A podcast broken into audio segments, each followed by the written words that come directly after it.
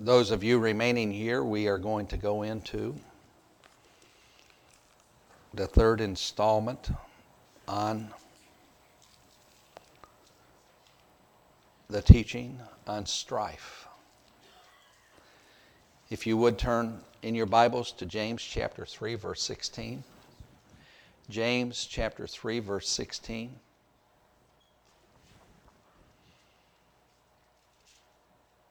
This is a very important passage of Scripture in the Bible, written by St. James under the inspiration of the Holy Spirit.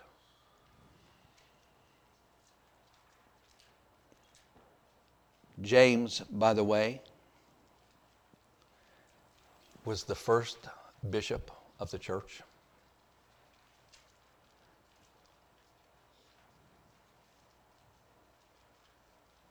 He says in that passage of Scripture,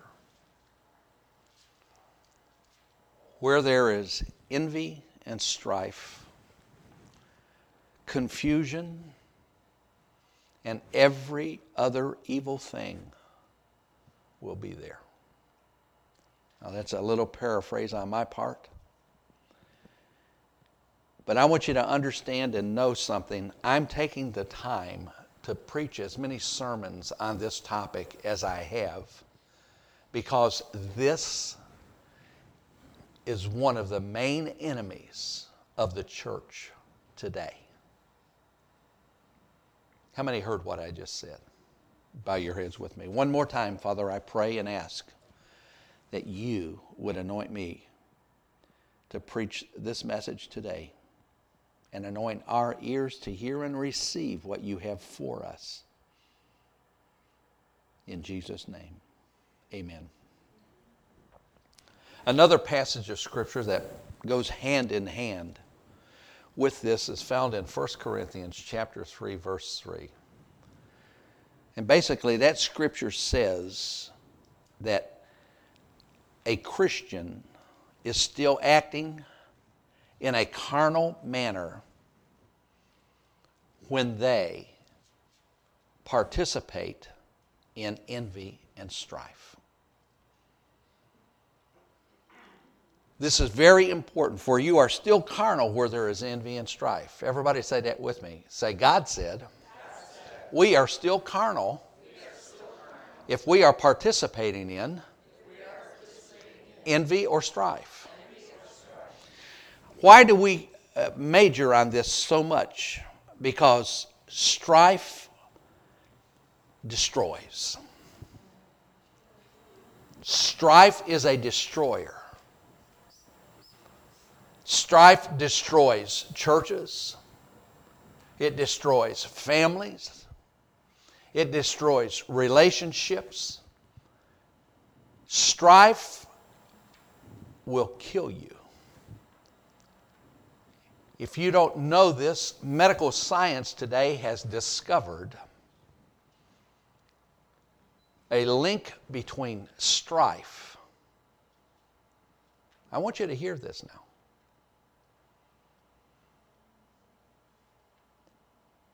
And between about half of the major diseases in the world. How many heard what I just said? Not only will it destroy you spiritually, it will kill you. In fact, one study that has been commissioned and it's, uh, and, and it, has been uh, proven through scientific fact. Uh, one of the main diseases is crippling arthritis. Now, that doesn't mean everybody with arthritis is uh, entertaining a spirit of strife. Don't go out here and say, Pastor Ron said that.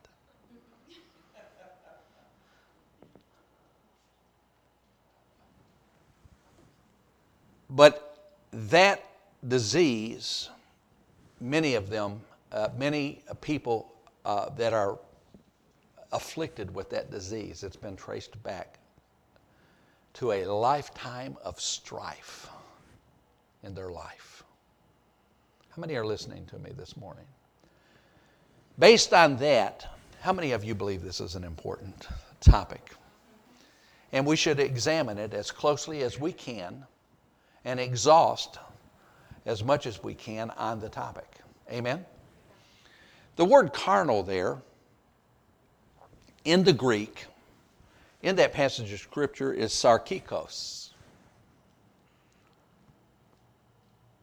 And it means governed by animal human nature rather than by the Spirit of God. So what that's saying is, is that you are governed by your own animal or human nature rather than by God when you walk around and participate in envy and strife. I'm being emphatic as I can today because this is so, so important. I gave you these scriptures I think last uh, two weeks ago. Proverbs 17:1 says, in fact, read all of the Proverbs if you've never done that. Proverbs 17:1 says, "It's better to have a dry morsel with quietness than a house full of feasting with strife." How many? I, I mean, that makes sense, doesn't it? And then he, he went on to say in another uh, Proverbs 15, 17, it's better to have a dinner of just herbs or herbs, you know, just, just a salad, if there's love, than to have a dinner with a fatted calf and strife. These, now, see, this is important. And see, uh, we don't, you know, if you've never done a, a word search or a word study on a topic like this, you need to do it for yourself. Many Christians today are operating in a state of confusion. And the Bible tells us that confusion is a companion to strife.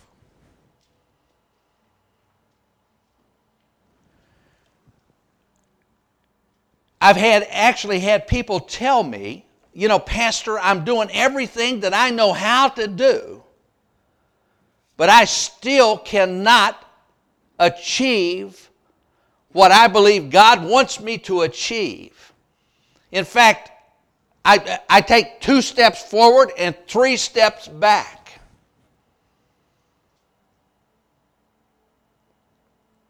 Has anybody ever felt that way yourself? I had one gentleman tell me, you know what? It's just one thing after another, preacher. I said, yeah, that's life. How many are listening to me? But if a Christian is not enjoying life and enjoying the benefits of their relationship with God, then I must ask the question what is going on in that person's life? What is going on behind closed doors? Many, many Christians today come to church, they put on a happy face, but their life and their home is full of strife. And then they wonder why they're not successful. And I've even heard some with my own ears blame God.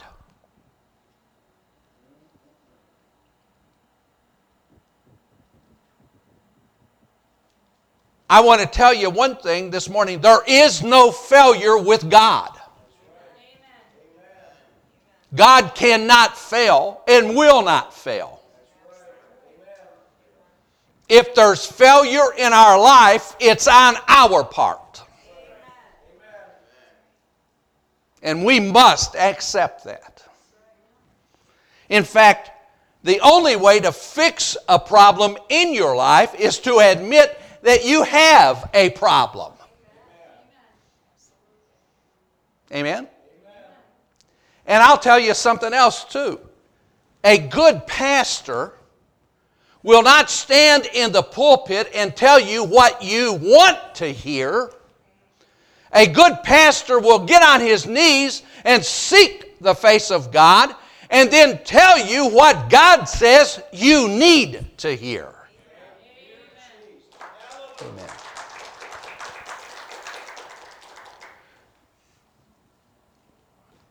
I'll tell you this. I've even had some admit to me that God was dealing with them in this area. And this is over the years. But they had refused to heed God's warning about strife.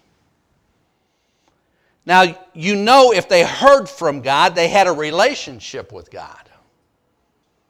Amen? So that means they were a Christian.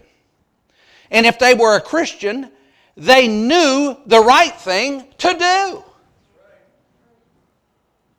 How do you know that, Pastor Ron? Because the Holy Spirit came to lead us into the truth. Somebody say amen. But what happens is many times people will allow their pride to get in the way. Many times they know it's a problem. And I want to tell you this if you are entertaining strife in any area of your life, you have opened the door to the devil. Plain and simple. It's as plain and simple as I can put it to you. And I'll tell you this too the devil will take advantage of every open door to bring destruction in your life. In fact, another proverb, God warned us in Scripture. Proverbs 16 18. Pride goes before destruction, and a haughty spirit before a fall. Wow. How many of you know that if God states something that emphatically, that it's something that we need to be on guard against? Amen? God's word tells us that in order for us to be successful in what we have deemed as spiritual warfare, we have a responsibility to do what He's told us to do. Amen? I want you to turn with me to Ephesians chapter 6 very quickly. We're going to read a passage of Scripture there. You know it as the armor Scripture, beginning in verse 10. It says here in this passage of Scripture, finally, my brethren. Look at someone and say, He's talking to saved people. Be strong in the Lord and in the power of His might. Amen? Put on the whole armor of God Now, notice, I want to make one point here. Jesus didn't say, lay down and I will dress you.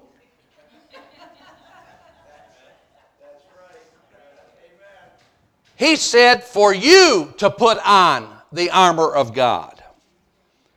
Why? So that you will be able to stand against the wiles or devices of the devil And that means you will be able to hold at bay. The word stand there in the original meant hold at bay.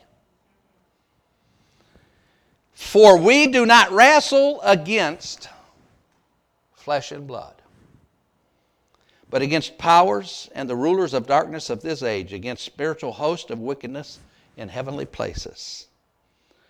Therefore,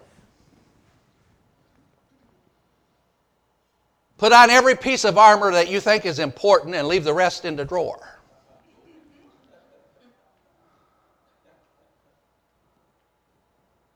He doesn't say that, does it? It says, put on every piece. Everybody say, every piece.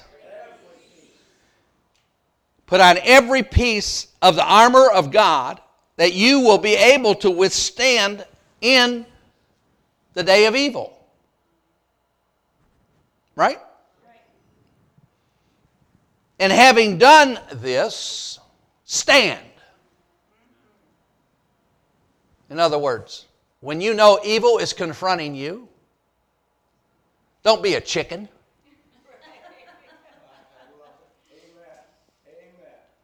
Stand and confront it. Having girded your waist with truth, having put on the breastplate of righteousness, and having shod your feet with the preparation of the gospel of peace. Above all, taking the shield of faith with which you will be able to quench all the fiery darts of the wicked one, and take the helmet of salvation and the sword of the Spirit, which is the Word of God, and prayer, praying always with all supplication in the Spirit, being watchful to this end with all perseverance and supplication for all the saints. Everybody say amen. amen. Now, this is very, very important. God supplies us with everything that we need to defeat Satan and every one of his strategies and deceits. That's what it says right there in that passage of Scripture. In fact, I'm going to encourage you to read it and read it and read it till you can basically quote it verbatim for yourself. Why would you do that, Pastor Ron? Because it needs to well up inside of you when you're under attack. Out of the abundance of your heart, your mouth will speak. Amen? And instead of speaking something contrary to Scripture, you need to be speaking Scripture. Scripture tells us that the devil uh, it's Peter, great apostle Peter, in 1 Peter chapter 5, verse 8 said, listen, everybody say this with me. Say, be sober, be sober. and be vigilant. And then he says, why? Because your adversary, the devil, goes around like a roaring lion, seeking those whom he may devour. Right? I want you to understand what it's being said here. If you're vigilant, the word vigilant in the Greek means that you're giving due attention to God's revelation in your life. So we need to be vigilant. And we need to know what God has called us to do look at someone and say, Every believer, that means you and me, wants to be successful. Is that true? Did you just say a truth? How do you know that, Pastor Ron? Because I know human nature. Nobody likes to lose. But God said, for you to be successful, you must put on the armor of God. And one of the main things that God said for you to put on is the shoes of peace. Amen. Everybody say that it, it, it says that. Truth, righteousness, peace, faith, salvation, the Word of God, and prayer. That's what's listed in that passage of Scripture. They're all necessary. And you need to put the shoes of peace on and you need to keep them on. Let me tell you this. You know, in full gospel circles, circles over the years, we got real good at shouting at the devil. We got real good and heard all kinds of teaching for years about taking authority over him. Did we? Let me tell you this you can shout at the devil and take authority over him all day long, but if you are not walking in obedience, it will not work.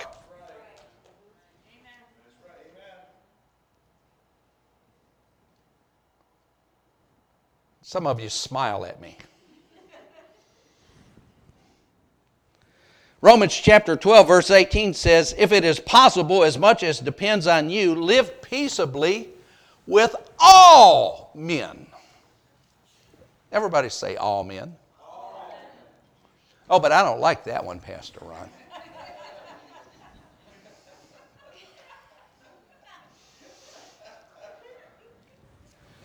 Well, I'd never say that to you, Pastor Ron. No, you don't say it to me, but you say it in your actions sometimes. Somebody say amen. amen. I made a decision a long time ago that there are people in this life that I will never like. But I have to love them with the love of Christ. I choose not to associate with or hang around with them, but I will pray for them. In fact, the worst enemy that I've ever had in this life, I would tell them about Jesus if I had the opportunity. How many are listening to me?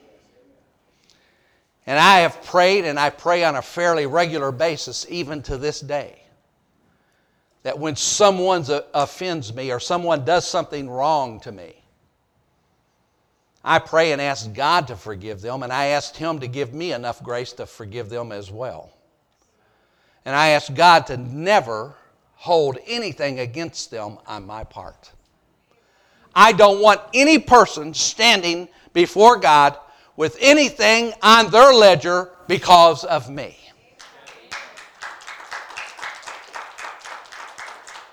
So I choose as an act of my will to forgive. And God said, and I ask Him in Jesus' name, it's done. Isn't that amazing? Somebody say, that's good. Turn with me to John chapter 17 very quickly. In John chapter 17, God, Jesus Himself prayed a prayer for us. Verses 20 through 26. I want you to listen to this prayer because this is the Lord's prayer for every believer. And the, I'll give you the gist of this prayer right off the bat before we read it. It is that you and I become one with God. Are you listening to me? Read along with me. I do not pray for these alone, but for all those who will believe in me through their word. Everybody, that's us. He wasn't just try, praying for the 12 right there. How many of you know they were responsible for taking the word to the world?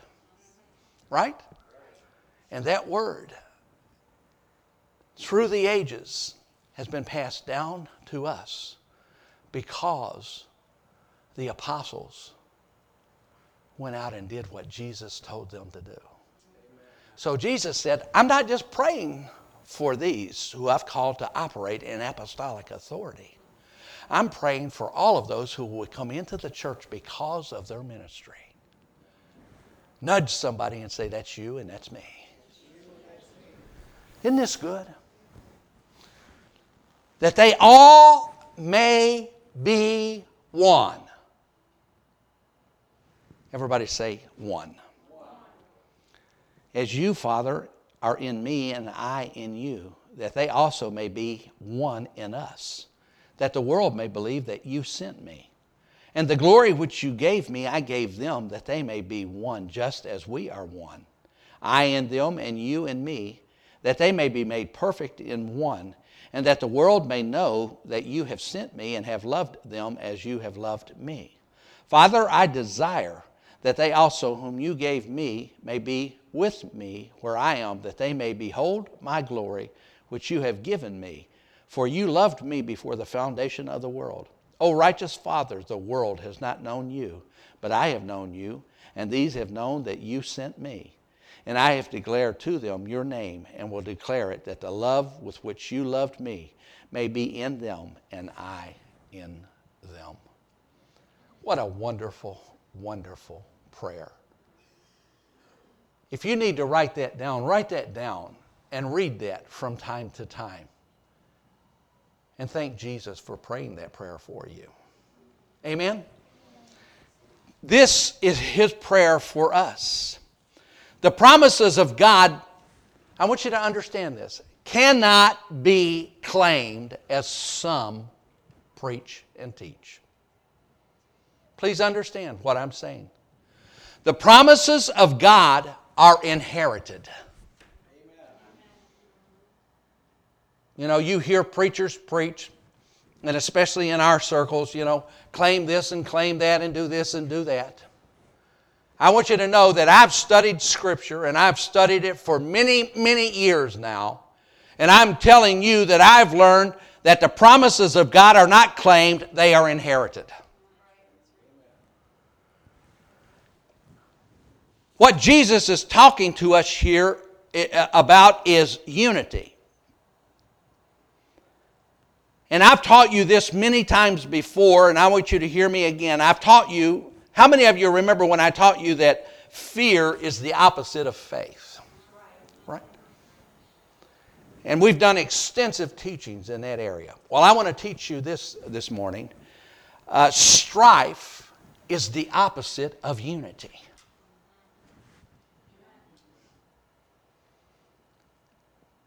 And that's why Jesus prayed that we would be one with Him and the Father. We must enter into a sonship relationship with God. That's gender neutral, ladies. How many heard me? The proof that we are in a sonship relationship with God is that we are led by the Spirit of God.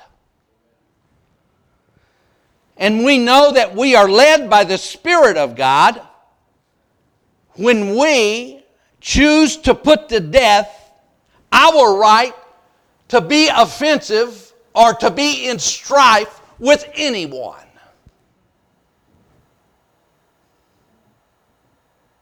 How many heard me? Oh, Pastor Ron, you just don't know what they've done to me. We have a choice to make. We can choose to live by the flesh and be carnal, or we can choose to be led by the Spirit and be called sons of God.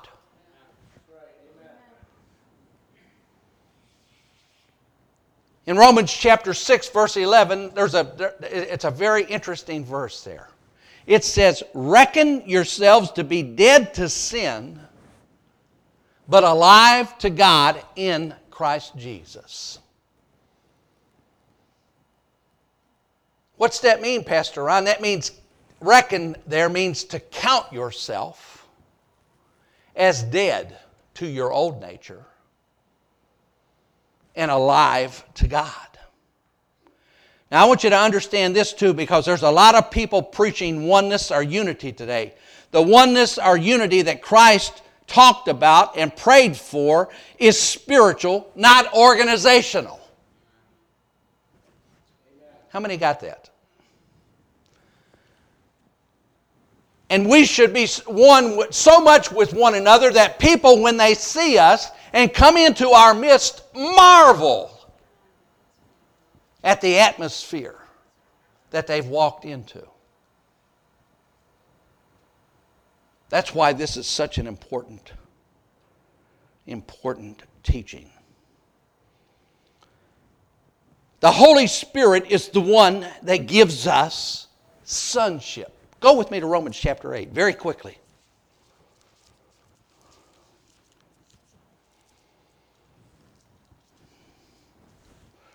Romans chapter 8, beginning in verse 12. It says, Therefore, brethren. Again, I want you to know he's talking to saved people. Therefore, brethren, we are debtors not to the flesh to live according to the flesh. For if you live according to the flesh, you will die.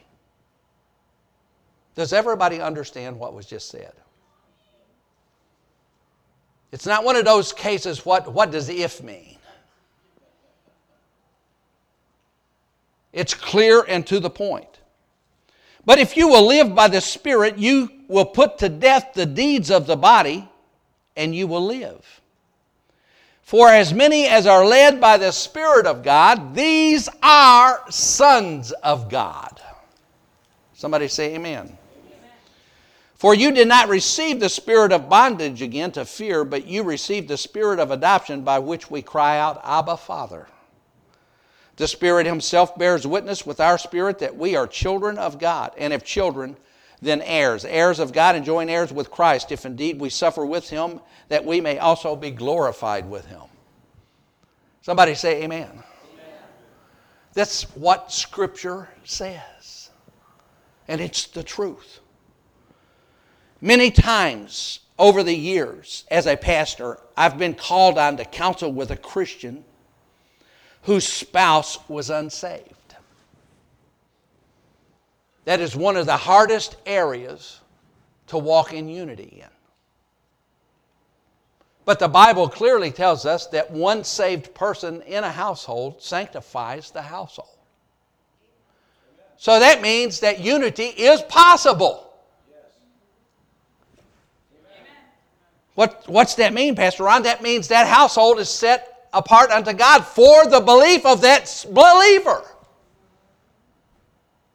Amen? But yet, I've seen believers believe that the problems that they have are insurmountable because they are unequally yoked. Well, that's absolutely a problem, and we might deal with that uh, sometime in the future, but we're not, not going to deal with that today.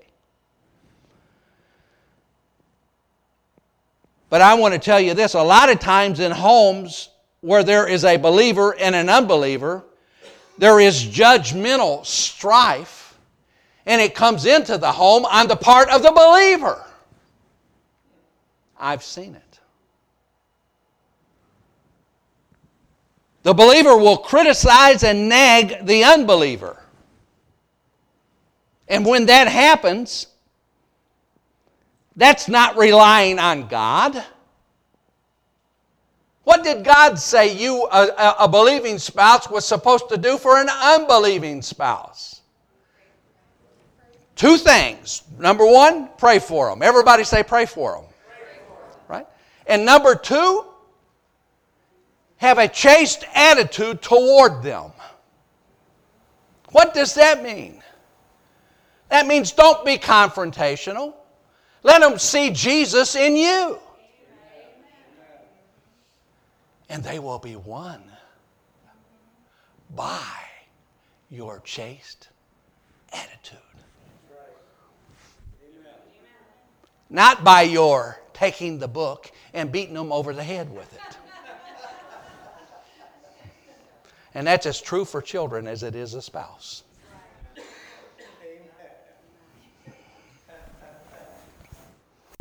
Once a child is, is grown and an adult, they're going to answer to God for themselves. At one time, I had four daughters, and when they were very small, any sin in their life I was responsible for. And as the head of the spiritual head of my home, when I prayed, that was dealt with until they reached the age of accountability and they answered to God for themselves. Now, that, I'm telling you the truth, people. This is the truth.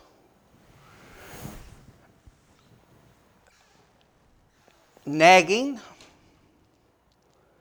criticizing, and all these other things will not help. In fact, when those, uh, these, that attitude is present, what that means is, is that we have gotten into self care. Everybody say self care. In other words, we've pushed God out of the way. But many times we're too busy taking care of the problem ourselves. Amen? Many Christians will come to church on a regular basis. They will even tithe. They'll do what the things that they know how to do. But there's so much strife in their home that the devil comes and steals all of their blessings before they can even enjoy them. And I've seen it happen time and time again.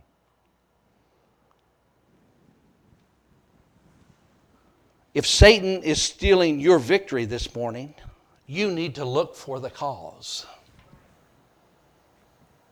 How many heard what I just said? I'll say it one more time because all of you didn't hear me.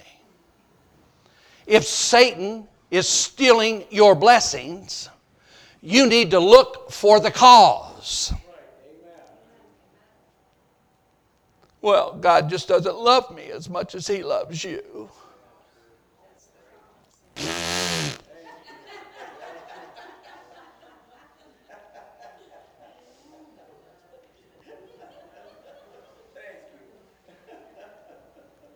Are you listening? Don't come out with none of that nonsense. Oh, Pastor Ron, it's easy for you. You're a preacher.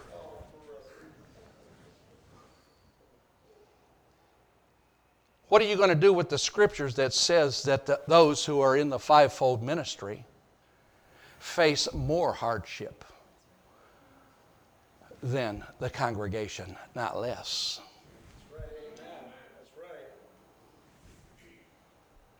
Are you listening?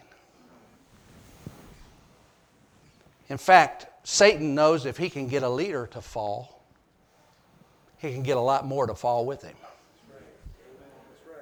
Hmm? Does that make sense? Okay. I just, want, I just wanted to point that out. It's easy for human nature to deceive itself. Oftentimes, we don't want to look at the why behind the what. Somebody say, I got that. Trials come for a lot of reasons. And I'm going to tell you one of the major ones is disobedience. How many heard me? The devil will attack you right or wrong because he wants to destroy your faith. Go on over to the 12th chapter of Romans very quickly.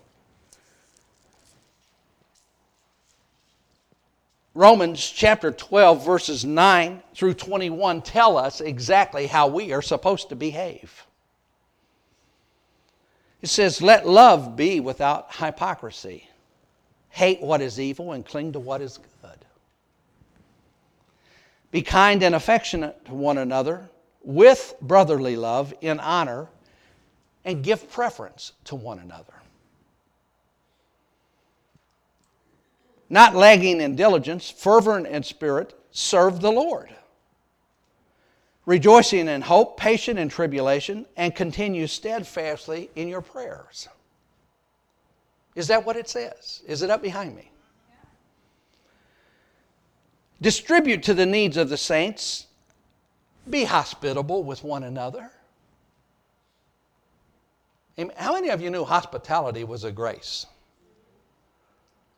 that every Christian is supposed to walk in? Whoa, I didn't know that, Pastor Ron. That's true. Bless those who persecute you and don't curse them. Oh, Pastor Ron, you just don't know what they did to me. I had to give them a piece of my mind. No, you didn't. And you don't you can't afford to give away any of your mind anyway. You need all of it you've got.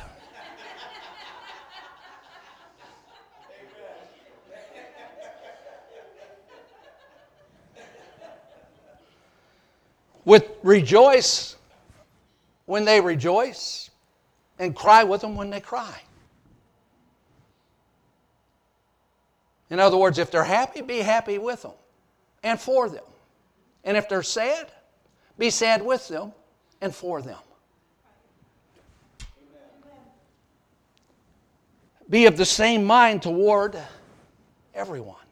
one another. Do not set your mind, don't be high minded. What's that mean, Pastor Ron? Associate with the humble. A high minded person thinks, well, look at me. I've arrived.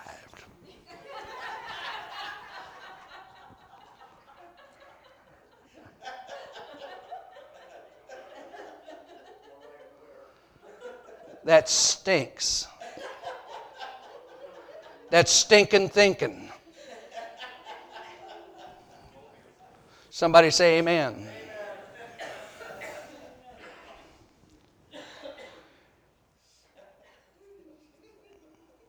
If you are steadfast, you will be able to resist the devil. And God said you will eventually gain the victory. Amen. Amen. The same way Satan is destroying homes today, he's destroying churches. Often, the door of strife is kicked wide open. And he will walk in every single time. Go to Hebrews very quickly. I'm running out of time. Hebrews chapter 12. I want to read verses 14 and 15.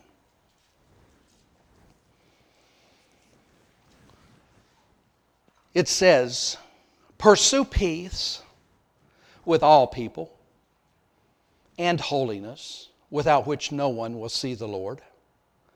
Looking carefully, lest anyone fall short of the grace of God, lest any root of bitterness springing up cause trouble, and by this many become defiled. The great apostle Paul, writing to the Hebrew church, told them that many were defiled because of the root of bitterness. Strife. That's what it means. Somebody say amen. Holiness and peace, according to God, is to be the primary goal of every Christian. Everybody say holiness, and peace. You know, for years and years in the holiness movement, we were real good about preaching holiness. But you go through and do a word study, and you'll find out that most of the time, holiness is connected to peace.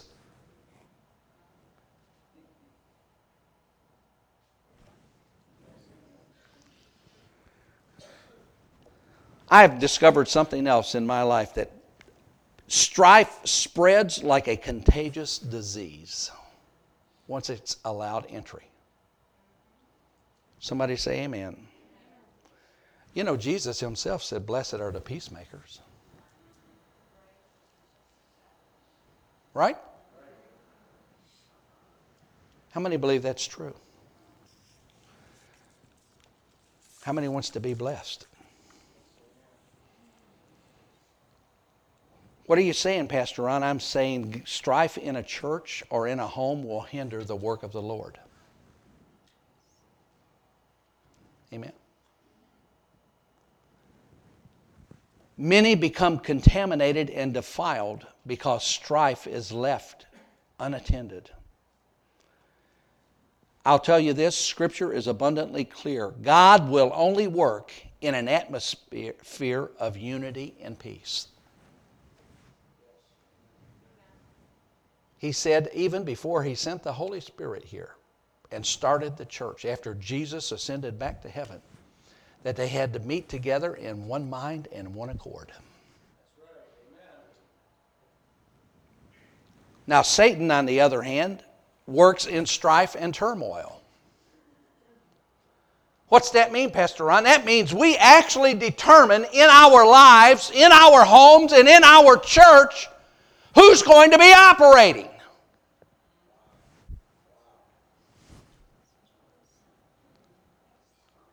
Are you listening? Are you learning anything here? I'll tell you this many times Satan will magnify situations and make them look more severe than they really are. Many times he will come into your home and try to get you. How many of you know he knows what buttons to push? How does he know, Pastor Ryan? You tell him. Well, that just ticks me off.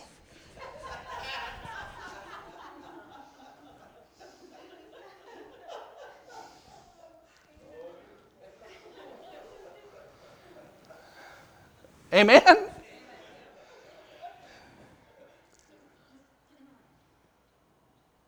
I've even talked with people. They, Pastor Ron, you know what? I, I think somebody has something against me. So and so has something against me. I said, Well, what makes you think that? I don't know. I just kind of, I, I, sense it. And I'll go to the other person and I'll say, uh, You got a problem with so and so? Yeah, I do that, by the way. I get to the bottom of it. it. Pastor, what in the heck are you talking about? I said, There's nothing. I don't know what you're talking about. I said, Oh, well, I'll pass that on. When someone is insecure, they are easily offended. How many heard what I just said? I'm giving you some truths this morning that will stand you in good stead for the rest of your life. Many times, someone can be offended without our knowledge. I'll tell you a, a, personal story about me. I've had people tell me that I'm not a really warm pastor.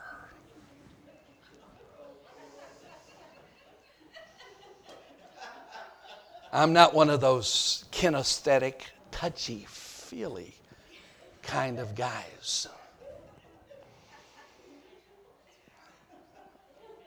Pastor Harmon is actually cold. And he's supposed to be a pastor. Are you listening to me?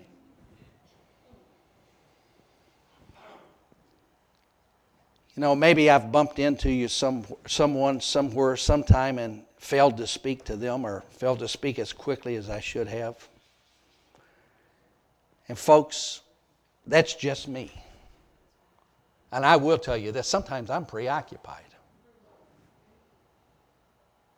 Especially if you run into me before service. Because I've got a lot of things going in my mind, you know. And a lot of times when I'm in the hall, I'm still meditating with God. If that happens, please tell me and not somebody else. I promise I didn't mean it. Are you listening to me? A huge problem today is that many people live by their feelings. I want to tell you a truth today. God wants to heal every one of our insecurities and give us a more mature outlook on life. Who heard that? Insecure people carry a root of rejection.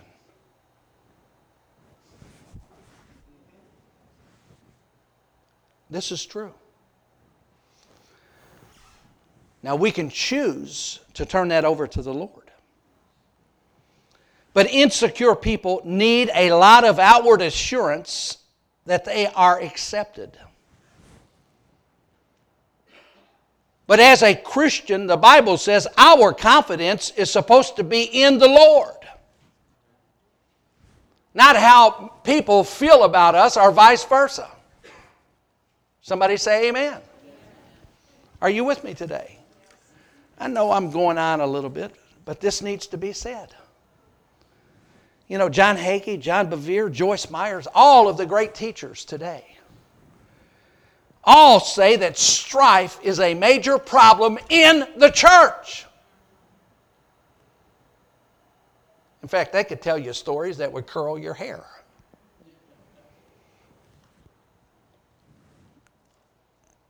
And I remember John Hagee talking about this one time. He said, Many times people who are insecure in the church will want to monopolize your attention because you're the leader. How many are listening to me? And he said, if you as a leader cater to their insecurities, they will never get well. You have to point them to Jesus. You know what? I believe John knows what he's talking about. He pastors a church of 19,000. He's got about 15 other pastors working under him. How many are listening to me? When we come in conflict with someone, we're supposed to give them preferential treatment. 1 Corinthians chapter 13 verses 4 through 7 says that we're supposed to believe the best about them, not the worst. Somebody say amen. Stand to your feet.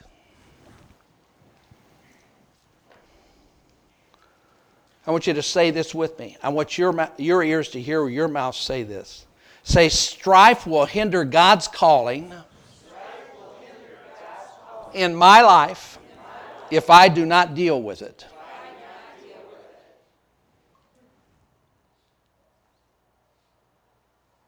I want to put it to you like this I believe that we need to develop a holy anger toward the spirit of strife.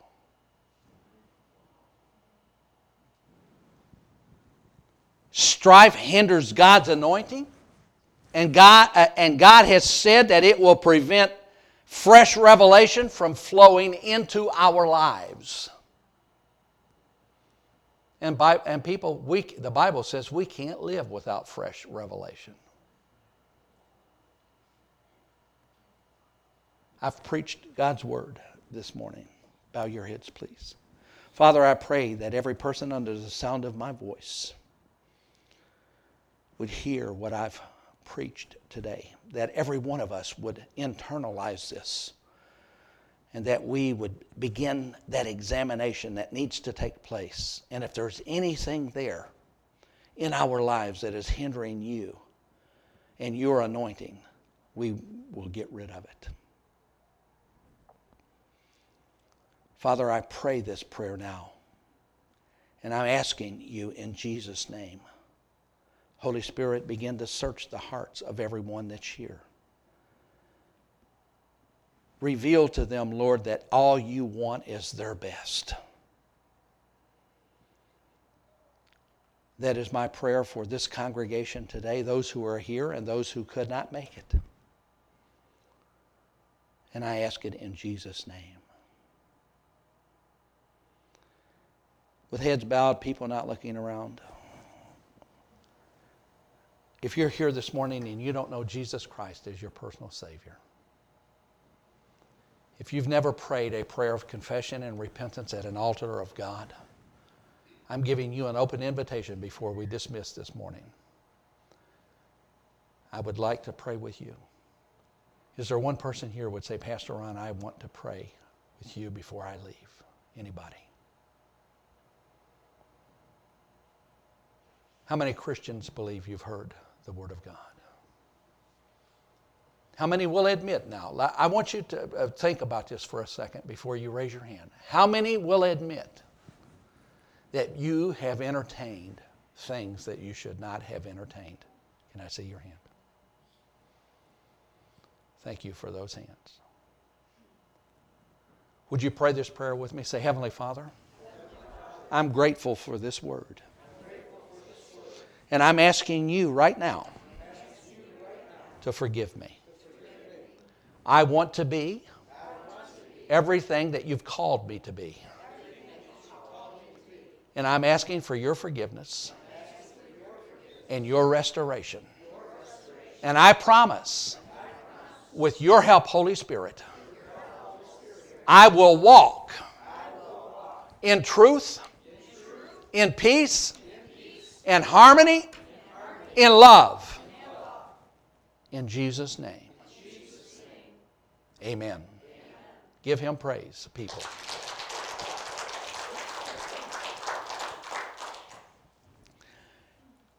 And in closing, I just tell you this.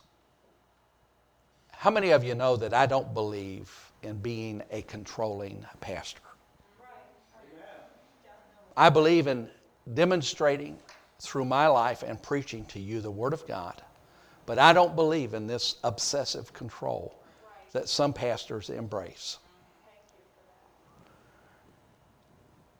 A pastor who wants to control rather than lead will cause strife. Now, on the flip side of that, one who allows you to be you sometimes has to deal with other areas and other issues. But I believe that that's the way God wants it. Amen. Bow your head for the blessing. May the Lord bless you and keep you. May the Lord make his face shine upon you. And may He give you that peace that passes mortal understanding and fill your life with His unspeakable joy that is full of glory. Blessing you now in the name of the Lord Jesus Christ. Amen. You are dismissed.